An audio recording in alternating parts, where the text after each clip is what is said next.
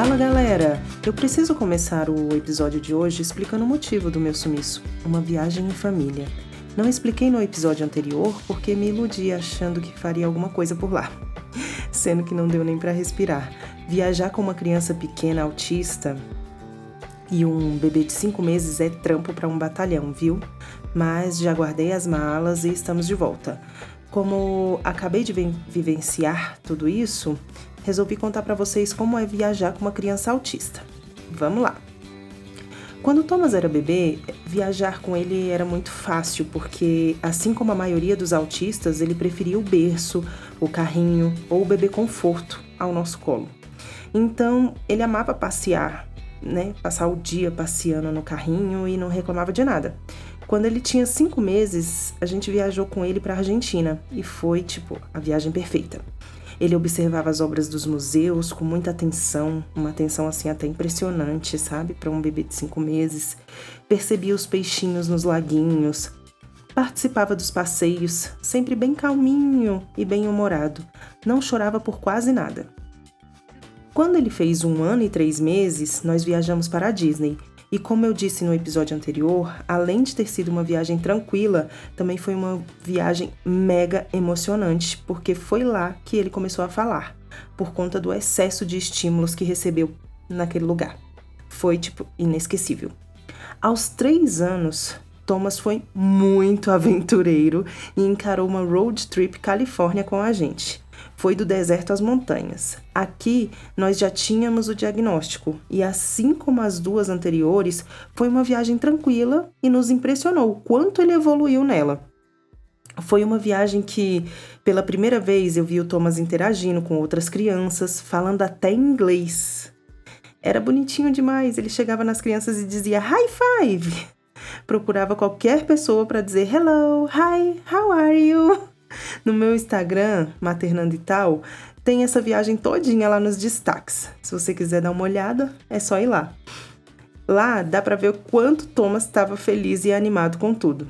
Não tinha choro, nem birra, era tranquilo e a única coisa que realmente me dava apreensão nessa época era a fala dele. Mas eu caminhava na certeza de que o desenvolvimento dele ocorreria. Aos quatro anos, Thomas viveu um período com poucos estímulos por conta da pandemia. As terapias pararam e as aulas da escola passaram a ser online. Em casa, eu já havia notado mudanças no comportamento dele e pensei que o que faltava para ele era justamente uma viagem, longos períodos fora de casa. Achei que ele andava nervoso justamente por estar preso demais. Fomos para essa viagem cheios de medo e incerteza, com tudo aquilo que a gente estava vivendo, mas eu quis arriscar porque parecia urgente que Thomas respirasse um ar, assim, sabe? A gente não aguentava mais tanta crise, tanta regressão no comportamento dele, então a gente decidiu ir à praia e fomos para Aracaju. Aí sim, aí sim o autismo pesou. A viagem não foi tão tranquila como as anteriores. O autismo pesou tanto que eu ouvi do pai dele. Eu odeio isso, odeio. Foram momentos de muita tensão e estresse. Logo no início da viagem, eu percebi que não conseguiria mais ficar sentada na cadeira de praia, comendo petiscos, relaxando, tomando água de coco, como eu costumava fazer até os três anos de idade do Thomas. Agora ele tinha passado a andar sem rumo, e se eu perdesse de vista por mais de um minuto, sabe? Tipo, coisa pouca. Eu o encontraria perdido quase que em outra praia, de tanto que o Thomas andava, gente. Ele andava muito assim e parecia sem rumo, sabe? Sem eixo. Ele não fazia mais castelinho de areia e se incomodava com tudo e qualquer estímulo do ambiente. Nada parecia confortável para ele e foi preciso muita paciência naquela viagem. Muita. Eu cheguei ao extremo de chorar olhando para o lado, porque vi crianças brincando normalmente próximo de seus pais, enquanto o meu apenas corria sem rumo. Ele só corria, só corria, só corria, só corria, não queria saber de nada. Era uma comparação injusta e dolorosa, mas que se acentuou ainda mais quando eu vi outras mães rindo de mim enquanto eu gritava totalmente em vão o nome do meu filho, pedindo para ele voltar quando ele ia muito longe. Gente, esse menino não para, disse uma moça aos risos, sabe? Talvez achando fofa toda aquela hiperatividade do meu filho, talvez por maldade mesmo, não sei, nem nunca vou saber. Enfim, em outro dia de praia, chorei mais ainda quando vi uma mulher com três cachorros soltos na praia. Ela os chamava quando eles iam muito longe, né? E eles voltavam. Os cachorros. Meu filho não. Os cachorros voltavam. Meu filho não. Aquele meu pensamento de lamentação doeu, doeu e doeu muito fundo. Eu me senti a pior pessoa do mundo por isso, e realmente eu fui. Como eu expliquei no episódio anterior, até hoje eu brigo constantemente com pensamentos capacitistas e inquietantes que me surgem. Eu me sinto suja, sabe? Por mais que eu tente limpar os pensamentos, é muito difícil. Eles simplesmente brotam quando menos deveriam. Mas tento ser melhor, sempre. E em geral eu tenho conseguido. Na praia, Thomas também pedia para ir ao banheiro toda hora. Num dos dias não tinha banheiro. E se algo foge do controle dele, gente, ele se desregula por completo. Ele chora sem parar. Meu Deus, como é difícil mudar o foco dele. Terapeutas e o mundo nos ordenam. O fruste. Senão ele cresce achando que pode fazer o que quer. Mas não é fácil assim, não. É muito complicado, gente. A rigidez de pensamento da criança autista parece um moedor de corpo para os pais. Eu me sinto exausta nos momentos de crise. Vamos voltar para esse ano, né? 2022, quando a gente resolveu fazer uma road trip por Santa Catarina. Nos primeiros dias, a gente ficou na casa de uma tia minha que mora lá em Curitiba. Lá, Thomas ficou extremamente feliz, falando bem, super animado por ver a família. E dois dias depois, a gente alugou um carro e fomos para Penha, onde visitamos o Parque do Beto Carreiro. Ah, aqui vale um parênteses para dizer que esse é o único parque temático do mundo a oferecer gratuidade para autistas e, além disso, eles adaptaram o parque todo para receber essas crianças. Basta que você tenha o selo Passaporte Kelly na roupa que um funcionário treinado te acolhe. É, é bem legal mesmo, assim, gente. Para nossa família foi essencial. É, eu acho que se não fosse o Passaporte Kelly, teria sido impossível para a gente. E já já vocês vão entender por quê. Quando a gente chegou no parque, o Thomas ficou hiper animado, queria muito ir nos brinquedos, mas não queria se medir. Por exemplo, ele tem um verdadeiro horror à régua do parque. Eu não consegui ainda identificar o porquê. Se é porque a régua é igual à do pediatra e ele associa ao médico, não faço ideia. Mas ele grita, gente. Grita não, ele berra mesmo, se joga, se debate, diz que não quer. Foi uma confusão muito louca, porque se eu dizia, então vamos, vamos num, num, que não precisa medir, filho. Tipo, vamos sair daqui, né? Vamos sair dessa filha, dessa fila. Ele começava a gritar, gente. Ele se jogava, porque ele queria aquele brinquedo. Daí a gente ia. Quando chegava na régua para se medir, e mostrar que tinha altura para andar no brinquedo, ele se jogava de novo, se debatia e voltava a gritar. Então eu fiquei nessa, né, de ir e voltar da fila várias vezes, porque quando ele via a régua, ele se jogava, eu achava que não ia dar certo, né? E quando ele percebia que a gente ia sair, que não íamos andar no brinquedo, aí ele entrava em crise de novo. Ou seja, por um lado ou por outro ele entrava em crise, entendeu? Então, demorou cerca de duas horas indo em brinquedos sem restrições de altura até que eu achasse uma funcionária que conseguisse fazer a medição na velocidade da luz e avisasse para o parque todo que Thomas não precisava mais se medir porque ele tinha 1,18m. Eu falei para ela quase chorando, gente, você pode ir para casa sabendo que salvou o dia de uma criança. Porque, meu Deus, eu tava num impasse tão grande assim que vocês não têm noção. A partir daí, ele foi em todas as rides, pedia para repetir e virou a felicidade em forma de criança. Mas a dificuldade ficou aqui, ó, marcada no coração. É difícil, gente. No dia seguinte, a gente foi para a praia e eu fiquei surpresa ao perceber que ele estava voltando quando eu chamava. Olha só, vocês acreditam? Ele voltava todas as vezes que eu chamava. Não os cachorros, meu filho. Graças a Deus. Nesse dia me passou todo um filme na cabeça.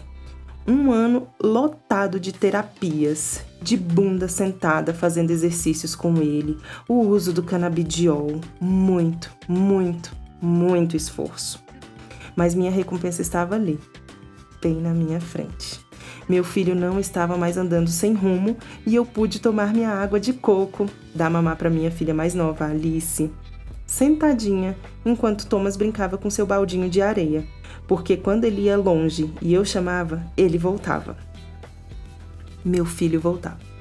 Foi emocionante e eu senti um alívio enorme pensando que ele ainda tem muito a me surpreender. Mas como nem tudo são flores, as dificuldades voltaram no dia seguinte. É sempre muito difícil perceber quando a chavinha muda na cabecinha do Thomas, sabe? Eu e o pai dele ficamos bem perdidos. Num dia de praia, ele passou um bom tempo observando o vai e vem da água batendo numa pedra, voltava rindo quando a onda batia nele, enchia o baldinho de areia e esperava que a onda o cobrisse de água, comeu milho, almoçou bem, não chorou e parecia bem feliz. No outro dia, em outra praia, percebi que ele de repente ficou com dificuldade no processamento sensorial. As novas sensações de praia, um pouco mais cheia e com vento, fizeram com que ele desse outra resposta ao ambiente. Com isso, nosso dia acabou sendo um pouco frustrante. Thomas chorava sem parar, e como a comunicação dele é comprometida, não conseguia nos dizer o que estava incomodando ele ali, né? Em crise, ele se jogou e acabou passando areia nos olhos. Quando foi limpar as lágrimas, sabe? Passou areia junto. Ele gritava tanto que todo mundo nos olhou, a praia inteira, tipo, parou para ficar olhando a gente. Minha reação foi de abraçá-lo e levá-lo para longe daquelas pessoas, né, que estavam olhando. Entrei com ele no mar, em uma parte afastada assim da praia, sabe? E lá ele ficou chorando por uns 40 minutos agarrado a mim. E não parou. Ele não parou de chorar, gente. A gente ficou lá um tempão, eu balançando ele, sentindo a água do mar, né? Ouvindo o barulho do mar, mas não adiantou. Ele não parava de chorar. Então eu decidi voltar para a praia, pensando que a Alice já estava querendo mamar, enfim, que, que poderia estar tá tendo alguma dificuldade lá com a Alice. Mas ele continuava chorando, pedindo coisas sem lógica, como: Você quer ir no mercado? Você quer super lugar que ele chama, na verdade, né? Você quer ir pro super lugar? Aí eu consegui acalmá-lo, né? Depois de bastante tempo, a gente almoçou, mas o meu nível de exaustão ali já era tanto, tanto que eu preferi voltar pro hotel e colocar ele e a irmã para dormir. Deu certo. A gente descansou e no outro dia voltamos a ter um dia maravilhoso de praia, sem os comportamentos disruptivos. Ou seja, é, não dá, né, pra gente saber quando que vai ser bom e quando que vai ser ruim. Então, quando eu fiz o, o, roteiro da nossa viagem, eu coloquei muitos dias justamente por saber que uns dias seriam mais difíceis que outros. Por saber que por estar com um bebê de colo e uma criança autista pequena, precisaríamos parar e descansar, que foi o que aconteceu nesse dia de praia. Esse plano teria sido ótimo, não fosse por um detalhe. Thomas hoje está bem mais apegado à rotina, que é uma característica clássica do autismo. Com o tempo, ele começou a ficar nervoso, querendo manter as acomodações ambientais dele, sabe? Então, do meio para o final da viagem, ele quase nos deixou loucos por conta da rigidez de pensamento. Começou a apresentar muito mais resistência a qualquer mudança, mesmo as pequenas. Isso, galera, não é só desafiador, é estressante mesmo. Estressante. Quando ele cria um padrão na cabeça dele e não conseguimos seguir o que ele imaginou, porque o Thomas não consegue é, se comunicar é, com perfeição, né? De forma que a gente entenda claramente o que ele quer. Então, quando a gente não consegue saber o que ele imaginou, é uma, duas horas de crise, gritando no nosso ouvido com sons como: Hã, hã, hã! Você quer papai delícia? Hã, hã, hã. Você quer ir pra Vovó Nilza? Hã, hã, hã. Você quer ir pra praia? Hã. Você quer ir pra serra? Sempre assim, repetindo frases sem contexto, unindo uma espécie de crise com a ecolalia que ele tem, né, que é a repetição mecânica da fala. Só que o problema é que é o dia inteiro, inteiro. Chega uma hora que a gente tá assim, numa exaustão que eu acho que é impossível de eu explicar aqui para vocês. É muito, muito pesado. Num desses dias, quando a gente estava lá na Serra Catarinense, a gente fez um combinado com o Thomas, né? A gente faz combinado com ele todos os dias, que é a antecipação de todas as atividades que a gente vai ter no dia. Então a gente falou com ele: ó, primeiro a gente vai tomar banho, escovar os dentes, tomar café, ir pra serra e lá na serra não vai ter papadelícia, que já era para ele entender que não ia ter almoço lá. Nós vamos comer pastel. Até aí, beleza, tudo ok. Ele repetiu a rotina, a rotina que a gente teria naquele dia, várias e várias vezes. Falava: a gente vai, vai lá comer pastel, a gente vai lá pra serra comer pastel. Era assim que ele falava, né? E eu dizia: Isso, filho, isso mesmo. Era o combinado. Mas quando a gente chegou lá, não tinha internet para passar o Pix e a gente estava sem dinheiro vivo. A gente não conseguiu comer o bendito pastel. Ou seja, quebra de rotina, quebra de combinados. Gente, quebra de rotina ou de algum combinado para criança autista é inaceitável por causa da rigidez de pensamento que eles têm.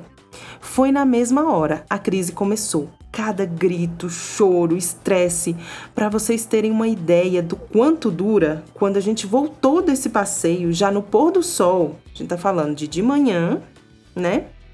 E já no pôr do sol, depois de horas dele enjoado, o pai dele achou que finalmente ele estava tranquilo e saiu da cabana onde a gente estava hospedado para mostrar para ele as vaquinhas ali no local, sabe?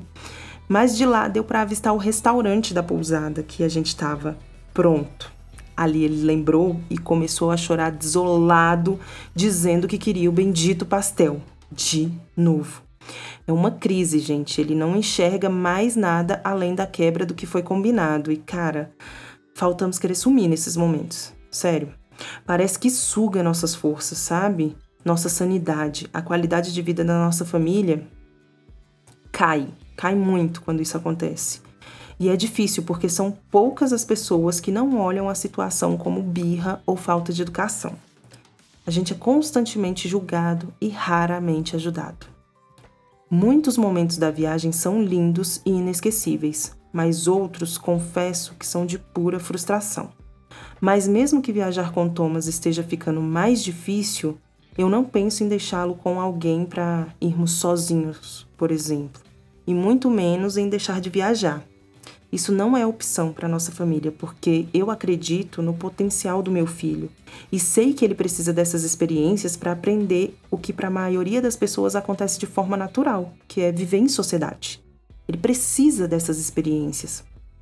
Então, cada estímulo para o Thomas vale ouro. É o que vai fazer dele um adulto independente, que vai namorar, casar, estudar, ter filhos. Hoje, esse é o meu maior sonho ver meu, meu filho tendo amigos, entendeu? Ver meu filho estudando, ver meu filho namorando. Então, por isso que eu respiro e vou de novo, em passos lentos, mas vou de novo. E quase sempre é maravilhoso e vale a pena. É difícil, é, mas a gente tá aqui, vivendo, pulsando, para cima e para baixo, na nossa roda gigante da vida. E é isso, eu espero que vocês tenham gostado desse episódio. E se quando você viajou com seu filho autista teve uma experiência diferente da minha, me conta aí como é que foi. Nosso e-mail é podcastmãedeautista@gmail.com. Um abraço e até a próxima história.